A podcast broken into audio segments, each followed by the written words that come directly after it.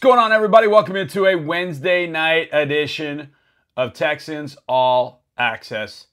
One day away from NFL Draft 2021. We will have you covered right here on Sports Radio 610. I, your host this evening, John Harris, football analyst, sideline reporter, draft, whatever you want to call me, will be here for the in, the entire the duration, starting at six o'clock Right here, we'll have a Texans All Access show for an hour. The draft will kick off at 7 with Mark Vandermeer, myself, and Andre Ware. Friday, we will come back at 6 with Mark Vandermeer, myself, and Clint Stoerner. And then on Saturday, starting in the morning, which I believe is at 11, Sean Pendergast and myself to start, myself and Mark Vandermeer to finish. We will have Nick Caserio on Friday night. We'll have Nick Caserio on Saturday night as well. And we will also have him on tonight. We'll get to that in just a bit. But this is one of, even though the Texans are not picking as of now in the first and second rounds, it's one of the crazier drafts I can remember. Whether there's misinformation out there about this crop of quarterbacks that has just been phenomenal. This group of quarterbacks is as good as we've seen one through five Trevor Lawrence, we know, is going one. We presume Zach Wilson's going two. Does the draft really start at number three in San Francisco, where Kyle Shanahan, John Lynch made a big move up to go get another quarterback? Does Jimmy Garoppolo then stay in San Francisco? Are we all alive on Sunday? There's so many questions, and they at least get answered on Thursday night. Cannot wait. Cannot wait. Now, I know most of you want to know what the Texans will do well, in this choose your own adventure novel that is the NFL draft, getting all the way to number 67 and having some sort of clue what's going to happen uh, completely out the window. No idea whatsoever of what's going to happen at number 67. You can play all the different scenarios. You can look at your board, talk to your scouts, which I know Nick Caserio has done, and try to figure out what could happen. There will be at least five to seven players that the Texans draft room will look at each other and go, they drafted him in a second, him in a late first. Oh, this bodes well for us. That's going to go on. I can promise you that will happen. And by the time they get to number 67, the Texans will have a decision to make. Take a pick, move down. What do you want to do? This draft, maybe more than any others, is as intriguing as anything we've seen in the draft. It'll be the third year out of four Without a first round pick, it'll be the second out of four without a first and a second. But that'll all change next year. But once you get to number 67, that's all behind us. Then it's make eight picks, maybe. Maybe it'll be less, maybe it'll be more. We'll see what happens. But it all starts tomorrow night right here on Sports Radio 610. Me, Mark, Andre Ware, Clint Stoerner, Sean Pendergast, Tyler Milner, producers galore. There'll be all kinds of people with this draft, and it will be a blast. And I'll be here for uh, I'll be here for the whole thing. It's always fun and it's grueling and it's exhausting. I'll also alert you to our draft day live shows over at HoustonTexans.com. We will have one starting at five o'clock on Thursday tomorrow. We will have one at 4:30 on Friday, and then nine o'clock on Saturday. So you can go to Texans.com. Obviously, you keep it locked in here to Sports Radio 610. Listen to Sean and Seth, uh, to Landry and Lopez, and to Show and Clint. Always keep it locked into them for sure. And then, of course, we take over from 6 to 7. This week and this weekend, we take over for a little bit longer than that because of the NFL draft. So it will be fun. I don't know if fun is the word that Nick Caserio would use, but it is going to be kind of exciting. It's his first one. It's the first opportunity for him to call to Cleveland and say, hey, write this name down on a card. And he's going to be able to do that often. I know he's looking forward to it. You know why? Because we talked to him and we asked him about that. Here is GM Nick Caserio one night before the draft. And I think Nick gives a little bit of hint into what he might do at number 67 when I ask him about the strength of this draft being in the kickers. Let's go. Nick, take us through a little bit of, of, the process here. What's it been like getting ready for this draft with your staff, with the coaching staff? You guys have been entrenched for a little while now.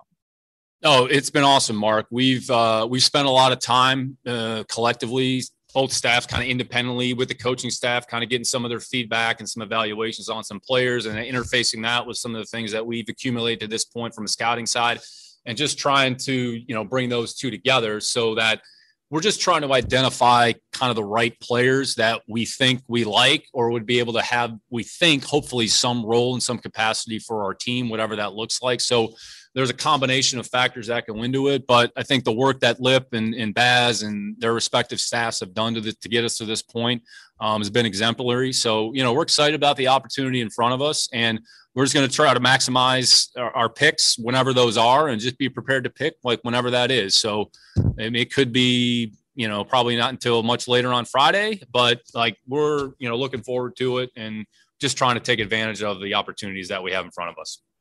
Nick, obviously last year we had a combine but no pro days. This year we've had pro days but no combine. Do you find one better than the other or just different? Uh, it's a good question, John. I would say probably more different, but I don't think like the information or the evaluation specifically from the workout standpoint is any different, right? I think the beauty of the combine is that he had a centralized hub, right, and location where there was 300 or so players ish, roughly, right? So you're able to accomplish a number of different things, right? Interviews, meeting with players on a face to face basis, medicals, and then on field, right? So you're able to do that all in one spot.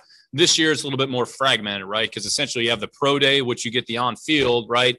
But there's nothing else that could take place at the schools. In the medical, there's 150 that went to Indy. So you're getting that information, right? And you're doing the interviews over Zoom, right? So it's a little bit more disjointed. And in terms of how you have to do it, but you're still trying to arrive at the same endpoint. So the beauty of the combine is just kind of centralized. It puts everything in one spot. This has just been a little bit different, but I wouldn't say that it's been less effective. Nick, when you make trades, obviously you have to do it so fast with so little time between picks. Do you lay the groundwork ahead of time for potential deals? How do you handle that in advance, or do you just wait till you're doing it on the fly? It's a really good question, Mark. Um, we've done it kind of both ways in the past, right? And depending on where you're picking, right, trades are so player driven, right? So a lot of that is contingent upon what happens in front of you and as the players come off the board. So we're at 67 right now, right? So to try to make any calls about trades or moving is probably not realistic at this point. But again, if you get to a certain point, you're looking X number of spots, and you're looking at some of the resources that you have. Okay, how much is it going to take for us to get here? Right, there's a specific player that we want. All right, is it is it actually feasible for us to do it? Right. So you've we've handled it both ways. We've done it both ways, um, but those are very organic. I wouldn't say there's necessarily a set formula to them. Nick, maybe you can help me with this too, because as I've gone through kind of my own analysis for the draft, one of the things that I I, I get to this kind of stopping point at certain points about players, and I'm not sure what to do. And that's the opt out situation when players opted out. And there were all kinds of them. Ones that opted out back in June. There were some that opted out before the season started. There were some that opted out right in the middle of the season or with two or three games left to go. I haven't found kind of my own methodology for how I want to factor that into their ranking or their slotting. How have you looked at the opt out situation? Is it case by case, or do you have kind of a universal thought on how you look at it? John, it's a good question. Um, you just have to go off whatever information that you have, right? And just make the best assessment, right? So the players that opted out just have less, I would say, playing experience recently, right? So do you penalize them for that? Or if they made an individual decision do you penalize them and use it as a negative mark against well like he wasn't there for his teammates or just something like that right? Which yeah. sometimes there's some of those statements. Again case by case look at the player look at the information. You have hopefully 2019 that you can evaluate and then you benchmark it versus 2020 and maybe you don't. And even the, and the players that played in 2020 right? Like some teams play four games some teams yeah. play five other teams play 10 so it's not apples to apples right? So right. you just look at those situations. And again you're just trying to make as good of an assessment as possible with the info. like we can't make up the information, right? So right. just you can only go off of what you have. So you just take what you have. All right, maybe it's a little bit less than you might have for somebody else, but that's okay. It shouldn't necessarily factor too much into your ultimate decision. Um, but again, it's just makes it a little bit more challenging. And, you know, you just try to, they just have less, you just have less to go off in, in those particular situations. That's all. I know you were asked about this, but I always find it fascinating need versus best player available. And if there's a really good player available, but you really don't need that player, do you think about dropping down because you might need another position group a few picks down? You think, well, I could drop down here. And those decisions have to take place so quickly. So, how do you handle all of that, Nick? Yeah, Mark, it's a great question. So, what you have to do is, is you're working through the draft and the players are coming off, right? And you're kind of looking at the players graded at different levels, right? So, you're kind of looking at supply and demand, right? I don't want to like simplify this to basic economics, right? Mm-hmm. Well, you're looking at one position. All right, we have three or four guys here. Okay, if we lose this one, like we still might have a chance if we did this, right? Okay, is it worth moving back, get an extra pick? Or you know what? don't want to risk it, right? He's too good of a player. Like we have a consensus. Coaches like him, scouts like him. Like he's a good person. He's got good traits. Okay, how smart are we to kind of get too cute, right? So again, you just have to assess the information real time and then just look at whatever the alternatives are and then decide like, okay, what makes the most sense at that time. Nick, you mentioned it a little bit in your press conference, and I know people around here don't love talking about Julian Edelman, but I think there's something to be learned from his draft in 2009 where he was a quarterback, but you guys knew he wasn't a quarterback. You weren't totally sure what you were going to do with him. What sort of did you learn from Julian Edelman, the player, and how did you factor that factor that into future drafts? Yeah, I mean, look, credit goes to Bill on that one because he kind of, you know, had the vision. But I would say it's just you're just looking for good football players, right? I think sometimes you get caught up in certain measurements, height, weight, speed. Okay, this guy lacks length. You know, I would say just my experience, and I would say even like in the case of the Texans, right? Like some of our better players, like Brandin Cooks, he's one of our better players, right? I think we all can agree on that. Okay. He's 5'9, 190 pounds with elite speed, right? Okay. Yeah. So like he's a good football player, right? So because he's not, you know, 6'2, 220 pounds, like again, you can't get caught up in that, right? So yeah. In Edelman's case, like he had good athletic traits. And again, you took a guy in the seventh round. It's not like you didn't know. And he made himself into the player he ultimately became because of his work ethic, because of the coaching that he received from his position coaches, and just his overall willingness to improve and get better. Right. So, what you want to see on a play on any player, and especially players like that who might be transitioning, is this their willingness to embrace that change, their willingness to improve. And the only way that you're actually going to get better is you have to work at it, right? And it's not going to happen overnight. And in his particular, it took him four or five years to ultimately to get to a point where he was able to have some sustained success. But you mentioned it uh, talking to the media, Nick, about you, is the guy going to go to work or not? And how difficult is that to identify as a college kid? Is he going to put the work in? Because they all need to get better as they get to this level. So, how do you see that in somebody? Mark, that's probably one of the, the hardest things to ascertain, right? Because you don't know how, how they're going to respond to some of the other elements that come along with being a professional football player, right? Mm-hmm. There's a few more distractions. There's some other things that can kind of lead you stray, right? There's more competition. Like nobody's on scholarship. Like you go from being on a roster of 80 to 5 to 90. Okay you, you get to keep 53 players on your team, then there are 12 on your practice squad. So basically, let's call it you can work with 65, 70 players, right? So are you doing enough on a day to day basis to uh, account for one of those spots, right? Do you deserve one of those spots, right? So nobody's handed anything, regardless of where you were drafted or where you were picked. Again, that's not going to be our mindset, right? It doesn't really matter what round he's drafted in, where he comes from, or how he gets here. It's about what you do when you're here and the sooner those players realize that and understand that, the better off they're going to have the uh, chances they're going to have for success, right? But I, you kind of articulated it. That's the most difficult thing, and that's you can't measure it, and you don't really know it until you actually see it and they actually get here, right? And that, that's probably one of the more challenging things that you face because you can only rely on so much information. He's a great kid. Oh, he was great. Okay, well, that was in college, right? This is a totally different situation how are they going to adapt? How are they going to adjust? And do they actually embrace this as a profession, which is what it is? Nick, where do you see the strength via position in this draft? It feels like it's a great receiver draft. Obviously, four quarterbacks could potentially go top four. Where do you see the strength in this particular draft class? Yeah, it's a good question. I mean, it's like a popular question every year. I'd say there's yeah. different pockets of different players, you know, throughout, um, you know, throughout the certain positions. I would say have a little bit more depth than others. I'd rather not get into like what certain positions, John, but there are certain positions. There's a little bit more volume, a little bit more depth. Sure. Um, but again, you can really, hopefully, find football players throughout. And again, once you kind of get into that, you know, fifth, sixth, seventh round, I mean, you could probably lump fifth to free agents, you know, undrafted free yeah. agents in the same bucket. You know, there's a little bit more hit or miss with that group, but the, hopefully there's enough players to get you to the end point. And there's probably going to be some good players that weren't drafted. I mean, it happens all the time, and everybody's looking, going, "How did this guy not get drafted?" yeah. You know what? Ha- it happens every year, right? So there's like there's no rhyme or reason. Again, that's why the draft. It's just there's no exact science to it. It's okay. Oh, you can. You don't have to tell us about the depth of the kickers in this draft. It's okay. We know it's great. Don't worry about it. It's all right. Kickers are going to be great. Got it. Nick, how are you guys going to spend Thursday night? Are you in the war room like it's uh, picks as usual? I'm barring a trade. You don't have any picks in the first round. So, how do you spend Thursday night, night one of the draft? We're going to have a staring contest. We're going to have beanbag toss. No, I mean, again, I think one the good thing for us is just kind of go through our process, right? You know, set up the team boards.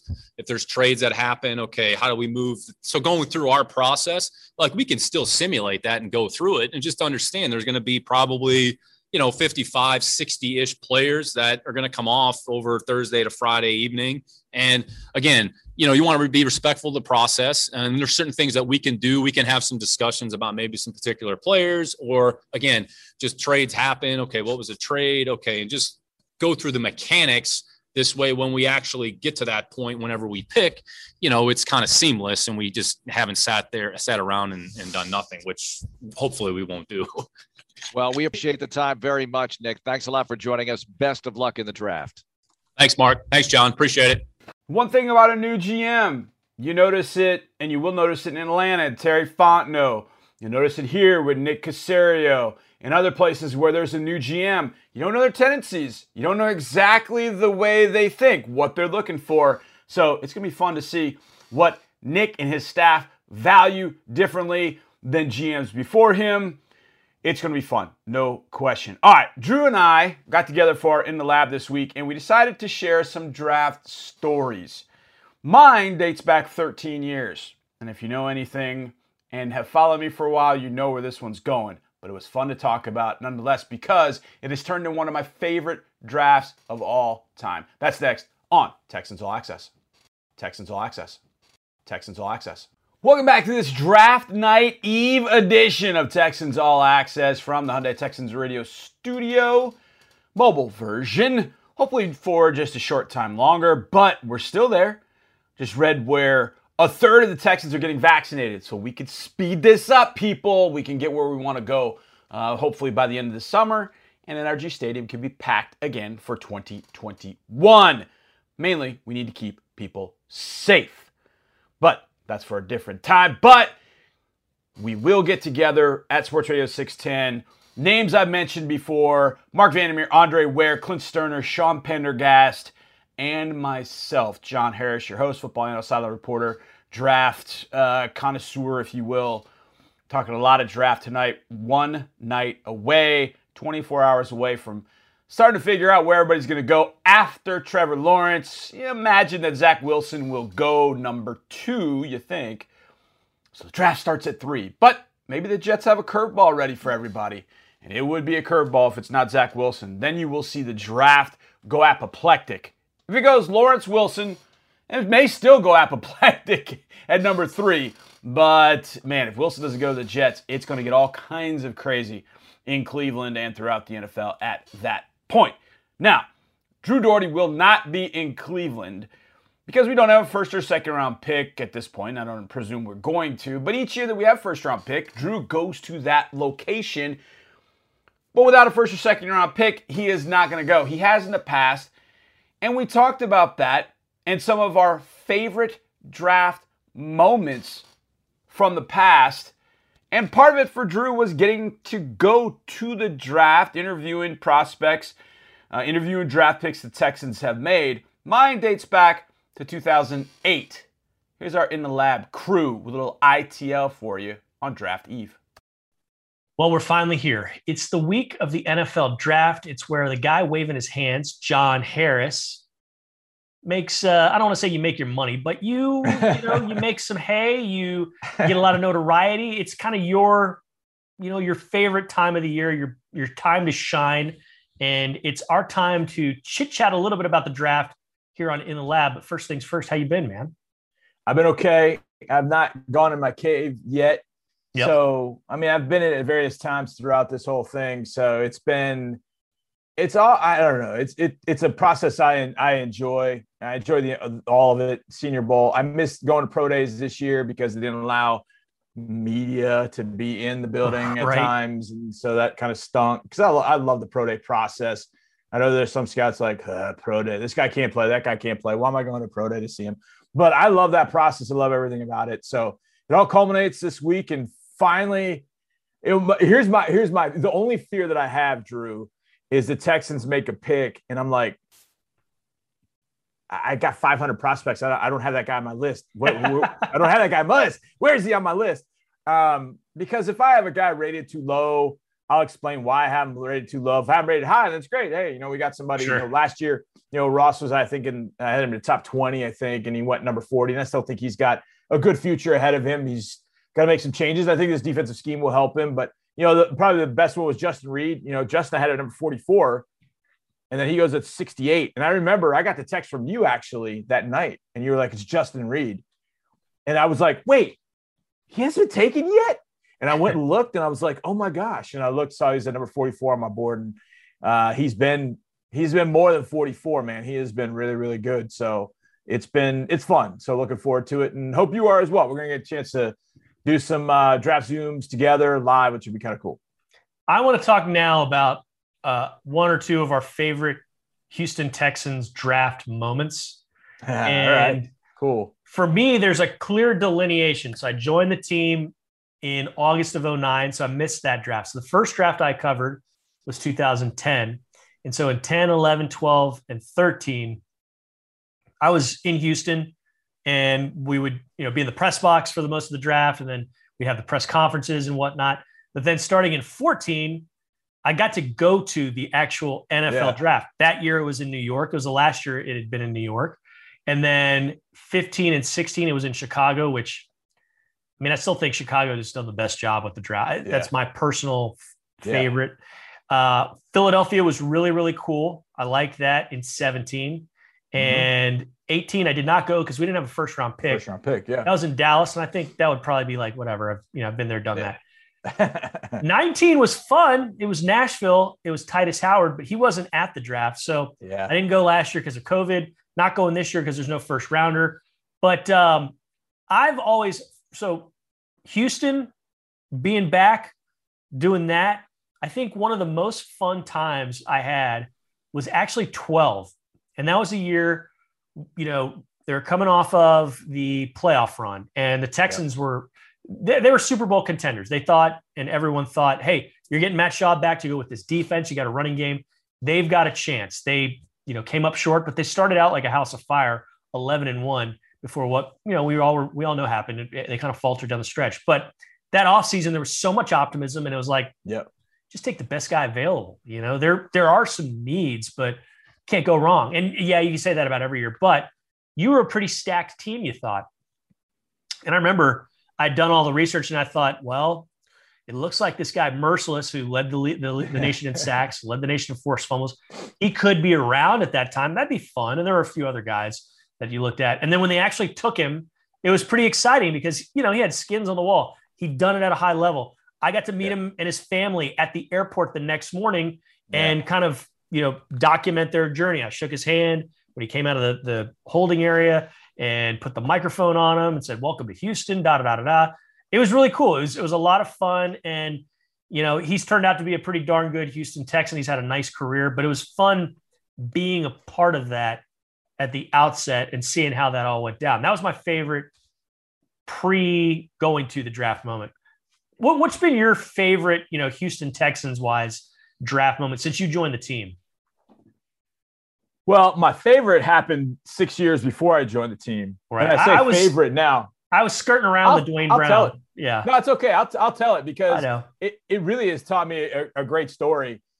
Um, and so, so for people that, you know, before I came to the Texans, I was at a competing radio station in town. We had just started a station called 1560 and we had a, a lot of luminaries. We had Lance Zierlein, who's now at NFL.com. He's Yep. still over there. John Granato was over there. Sean Pendergast was my first co-host. And Lance and I have been doing a draft for a long, long time together. And I was always, I was always envious. I'll admit it. I was envious the fact that he got to do the draft live and talk about it live. And I was just like, man. So in 2007, I joined the station and was like, oh, yo, 2008, we're gonna do the draft together. So I am, I am geeked. so we go to this place called Nick's Place. We're doing it there. We're watching everything unfold in the 2008 draft, and we're just riffing off one another. And Sean's driving, and me and Lance are just, you know, rat tat tat tat tat. So it's coming up time for Texas to pick, and I want to say they traded down, if I remember correctly. So They move. I think they moved back. They Ravens, moved back. So now it's amping up a little bit more. Oh yeah, that's right. That was for Joe Flacco.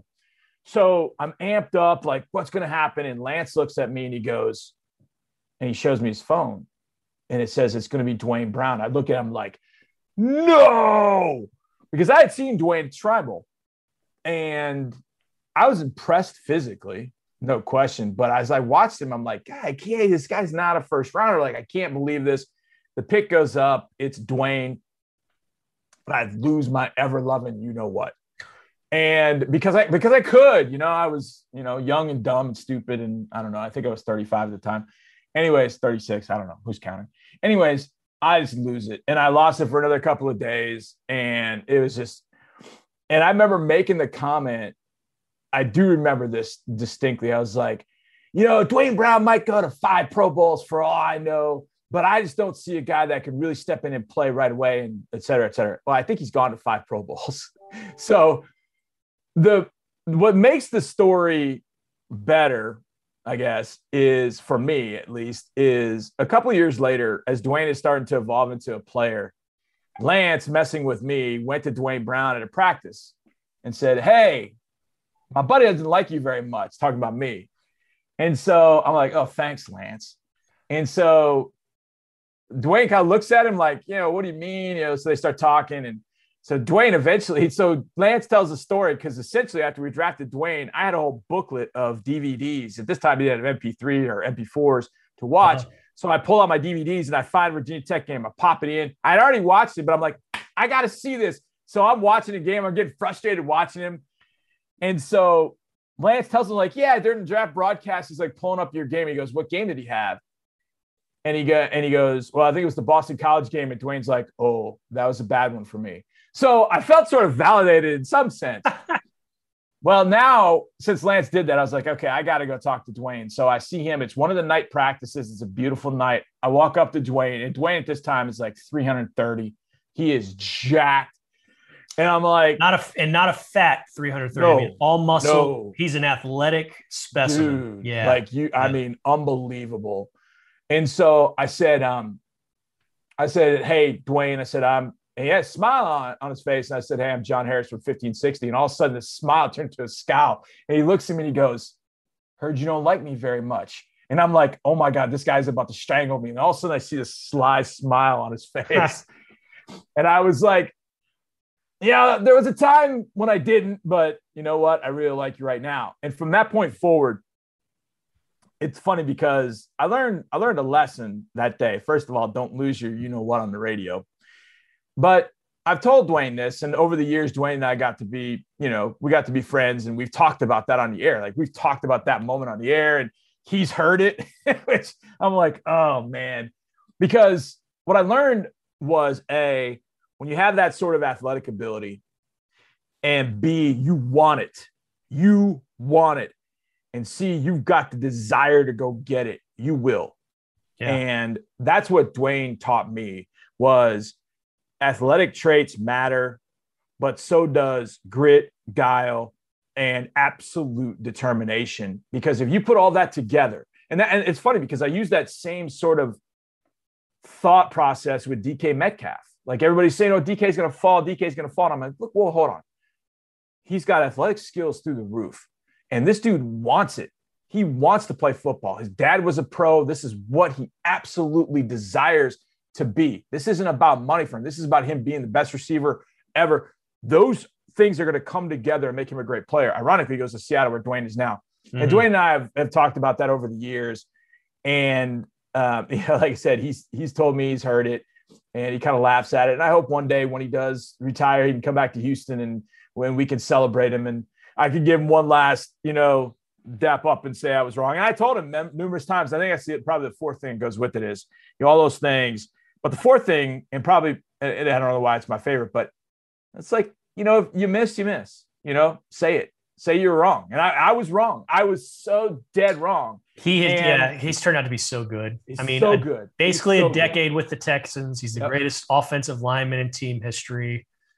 Still pumping it out at a high, high level in, in Seattle. That guy, wow, he's still. So there's one small. There was one small appendix to that story. So, I think was it 15 or 16? It was 15. It was 15 when he got hurt. Yep. So in that game against Jacksonville, he comes out of the locker room and he's on crutches. And I see him after I've done my interview. It's before the media gets in there. And I see him on crutches.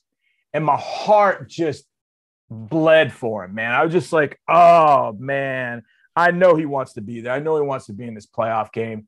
And I just was like, I walked up to him. I didn't know what to say. And I just was like, man, I'm so sorry, man. Love you, bro. And I just walked away. that's all I could, that's all I could say to him. And I think he kind of looked at me like, wait, did he just say like, love you, bro? And I was like, yeah, I said it, you know, and he just kind of smiled and kind of waved me off because I didn't know what to say to him.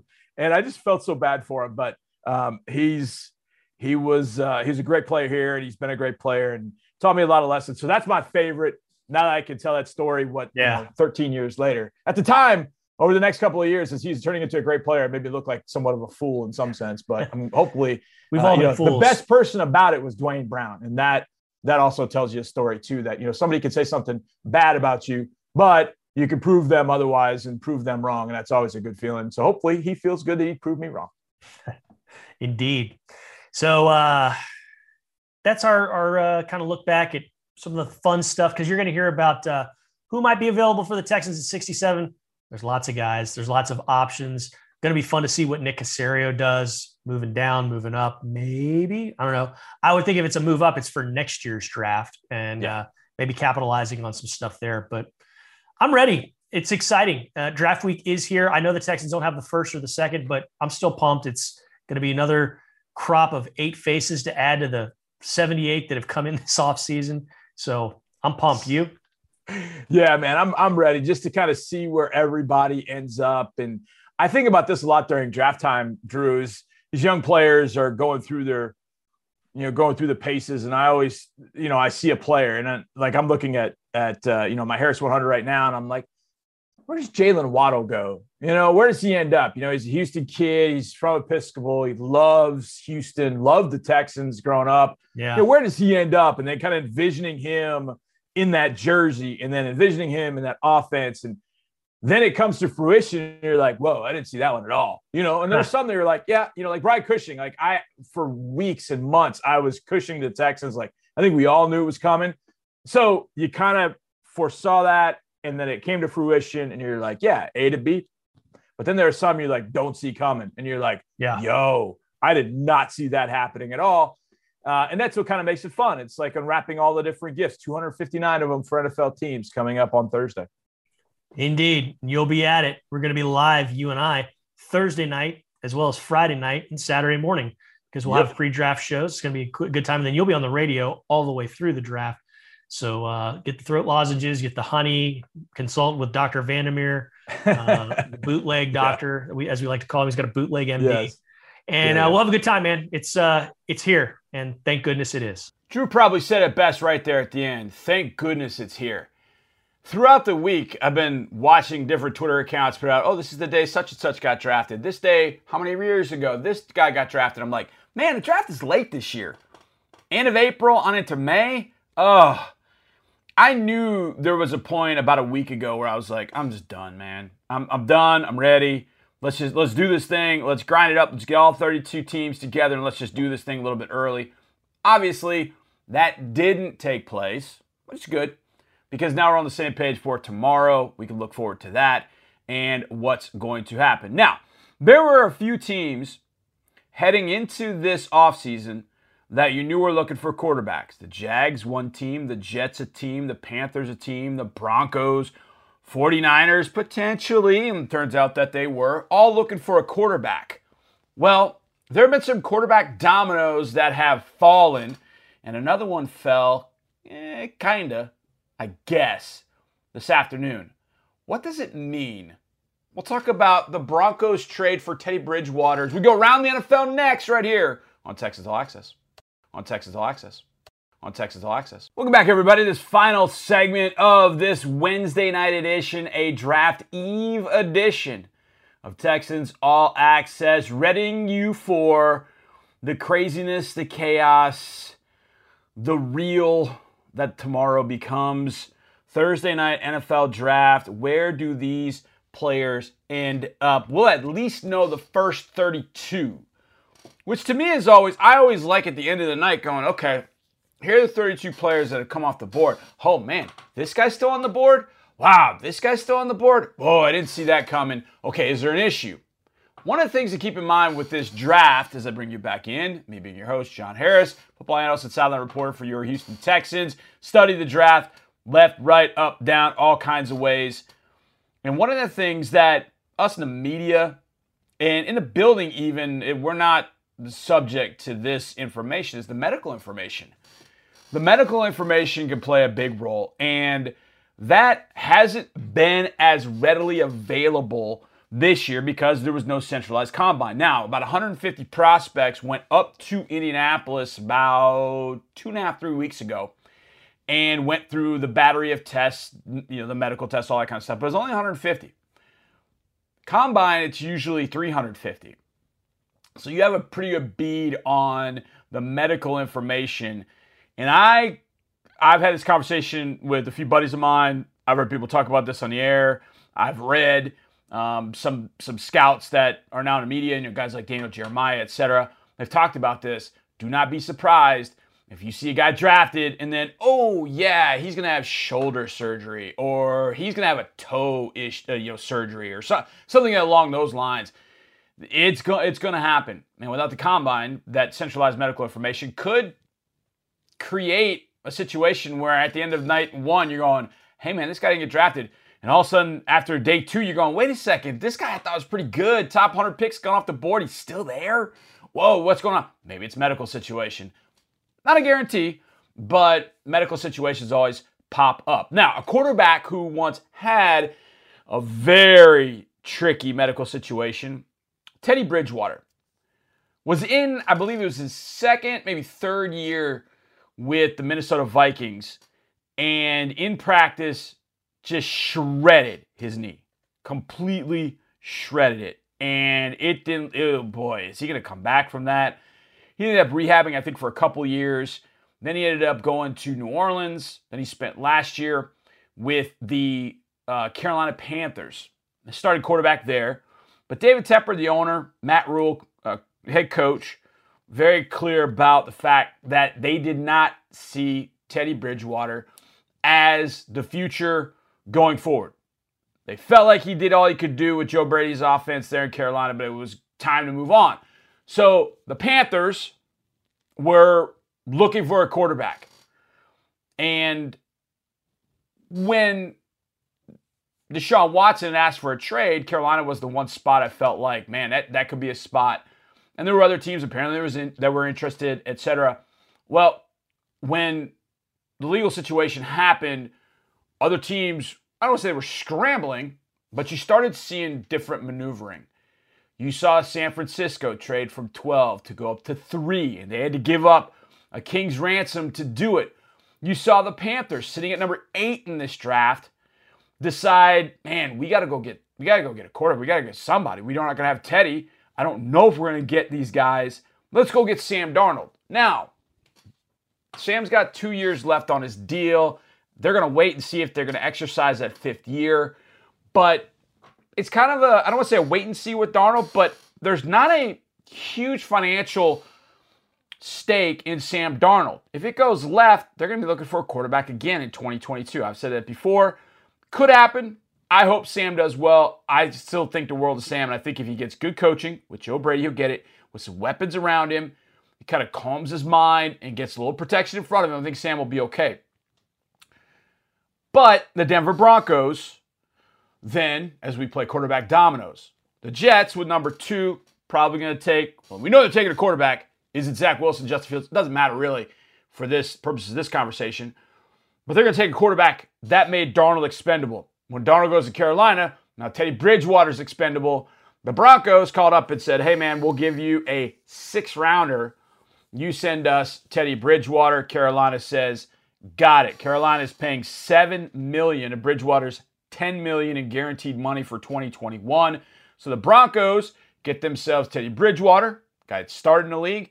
He comes to either take the job from Drew Lock, compete for the job with Drew Lock, or both of them sit behind a rookie that the Broncos draft. And that is what makes, to me, this draft pretty interesting because even with those two trades, the Jets and Panthers sending Darnold, the Jets sending Darnold to the Panthers, the Panthers sending Bridgewater to the Broncos, have they in some sense just rearranged the deck chairs on the Titanic? Meaning, have they found the guy for the future, or is that just sort of a placeholder that if things happen in this draft and there's a quarterback that falls to Carolina at eight and they're going, oh my gosh, I didn't think Trey Lance was going to be there, and they jump all over it. Or at nine with the Broncos, oh my gosh, the Panthers, because of Darnold passed and now Trey Lance is sitting in our laps. Those moves will not preclude those teams from taking a quarterback, which to me makes it really interesting how those teams are going to address the quarterback situation and maybe they don't even have that opportunity. Maybe four guys are off the board in the first four. Maybe Atlanta makes a deal. Maybe Atlanta takes Justin Fields if he's there. Maybe. Now, Matt Ryan's contract is onerous. It's going to be onerous next year as well. They're going to have to figure that out, but at some point, they're going to have to cut bait with Matt Ryan. They're already going to have to cut bait with Julio Jones. Maybe they maybe they make a draft pick of Justin Fields, who's from Georgia, Harrison, Georgia, where he played high school ball, was the number one recruit in the country at that point. That all said, it'll be very intriguing from three, where the draft seemingly starts, as everybody says, if Lawrence and Wilson go one and two as we expect. What happens at three? I still think it's Trey Lance or Justin Fields. I do not think it's Mac Jones. I think it's a big smoke screen. And then it gets all kinds of crazy. What happens? One of those teams, Denver or Carolina, move up to go get the fourth quarterback. What do they do? It is going to be a blast this weekend to see how it all works out. And of course, for your Texans, eight picks on the docket might be less. They could pick up some draft capital next year. They might get a few more. We'll see. It's going to be fun, no doubt about it. Appreciate you guys listening. Big thanks to Mark, to Drew, the GM Nick Caserio. It's a big weekend for him, I know, and we'll talk to him throughout the weekend. But to you guys, you are the best. Y'all follow us, you listen to us, and support us, and we can't thank you enough. Producers back at 610. Eddie, you the man. We'll see you guys tomorrow right here on Sports Radio 610 starting at 6 o'clock. See you then, everybody. And as always, go Texans.